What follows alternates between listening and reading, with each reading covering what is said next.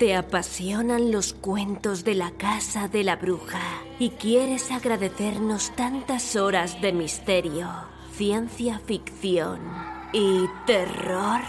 Pulsa en el botón azul Apoyar, donde podrás elegir la cantidad de tu aporte y accede a contenido extra para los muy fans como tú. Anímate y contribuye a que los cuentos de la casa de la bruja sigan llegando cada viernes al caer la noche.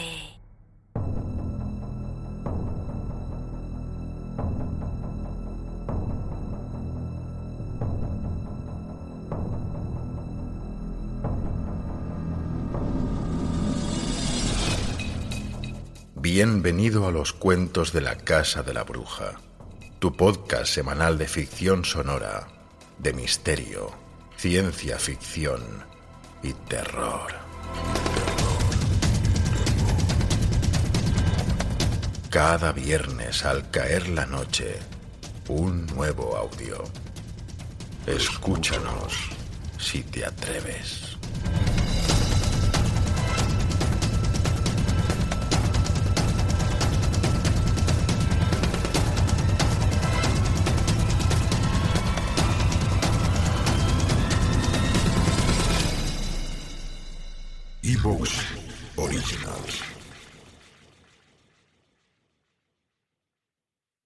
El traje marrón de franela, de José Luis Velasco, narrado por Juan Carlos Albarracín.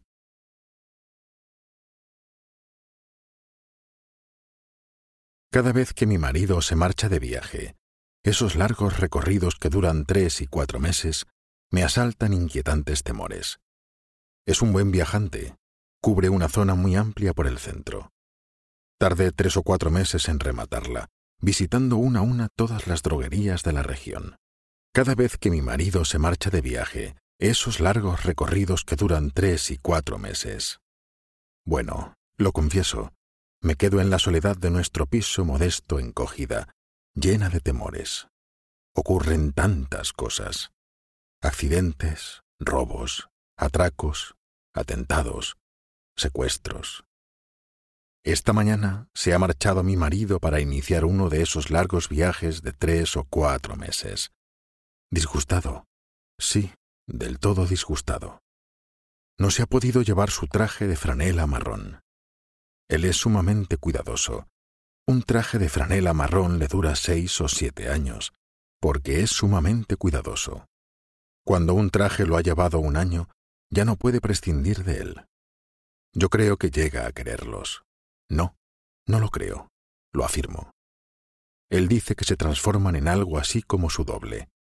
Han tomado su forma, su contextura. Se los pone con comodidad y la tela se ajusta holgada a su cuerpo, sin presiones. Se ha tenido que llevar el traje gris. El marrón estaba en la tintorería. El traje gris lo tiene hace poco tiempo. Es todavía un desconocido se siente incómodo con él. ¿Dónde estará ahora? Me lo he preguntado cuando, al traer el traje de la tintorería, he procedido a colgarlo en la percha del recibidor. Cada vez que miro al traje parece que le veo a él. Le quiero. Oh, sí, le quiero. Pueden creer que, al pasar junto al traje marrón de franela de mi marido, a veces me detengo junto a él y le acaricio suavemente una manga con la yema de los dedos o el borde del bolsillo superior. En ocasiones poso mis mejillas sobre las solapas, rememoro su aroma. Y le recuerdo y sé que le quiero. Cada vez que mi marido se marcha de viaje, esos largos recorridos que duran tres y cuatro meses, me quedo aquí llena de temores. Fíjense qué cosa tan extraña, tan, tan extraña, del todo extraña. Esta mañana, al pasar junto al traje de mi marido, colgado en la percha del recibidor, he advertido algo que, lo confieso, me ha producido un antipático sobresalto. Sí, he observado que en la solapa izquierda habían aparecido dos manchas, una del tamaño de una moneda, la otra algo más pequeña. ¿Cómo? ¿No se las quitaron en la tintorería? Imposible. La tintorería El Sol no comete errores de esa clase. Por otra parte, lo estuve repasando con detenimiento antes de traerlo a casa. He barajado todas las hipótesis. Solo hay una respuesta. Una respuesta verdaderamente extraordinaria. He sentido, si no justamente miedo, una corazonada extraña. Las manchas han aparecido, han brotado, han salido, surgido, aflorado, emergido, solas. Tengo un fino olfato, lo dice siempre él. He aplicado mi nariz a las manchas. Sí, justamente, cordero asado. Él anda por Guadalajara.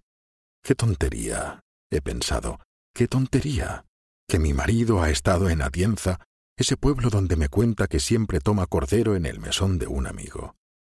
Fíjense qué cosa tan extraña, tan, tan extraña, del todo extraña. Por la tarde habían desaparecido las manchas. En su lugar he detectado una tonalidad blanquecina casi inapreciable, y el olor a quitamanchas K2R. Él es muy cuidadoso. Yo diría más, él es muy pulcro. ¡Qué tontería! Fíjense lo que he pensado. Él se ha hecho con un quitamanchas por la tarde y ha limpiado su traje. Estoy muy asustada. El miércoles, dos días después, he descubierto que le faltaba al traje un botón de la bocamanga derecha. Me he dado cuenta al anochecer. Cuando él no está, duermo mal. Y cuando duermo mal, me levanto a deshoras y doy vuelta. ¿Te está gustando este episodio? Hazte fan desde el botón Apoyar del podcast de Nivos. Elige tu aportación y podrás escuchar este y el resto de sus episodios extra. Además, ayudarás a su productor a seguir creando contenido con la misma pasión y dedicación.